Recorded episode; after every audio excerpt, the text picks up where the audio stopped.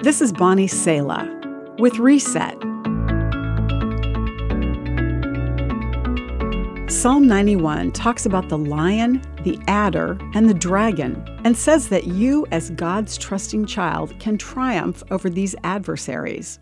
All of the difficulties and challenges that you will ever face in life are represented by one of these three images.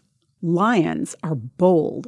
They pounce like a midnight phone call bearing terrible news or an unexpected job loss.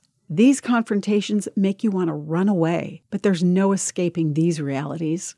In contrast, the adder is a quiet and secretive poisonous snake. They give no warning prior to biting, so the pain is unforeseen. These types of trials may look like betrayal from a trusted friend or cutting words.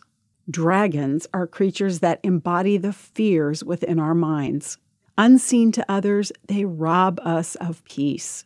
We may fear getting cancer harm to our children, an airplane crashing, or running out of money.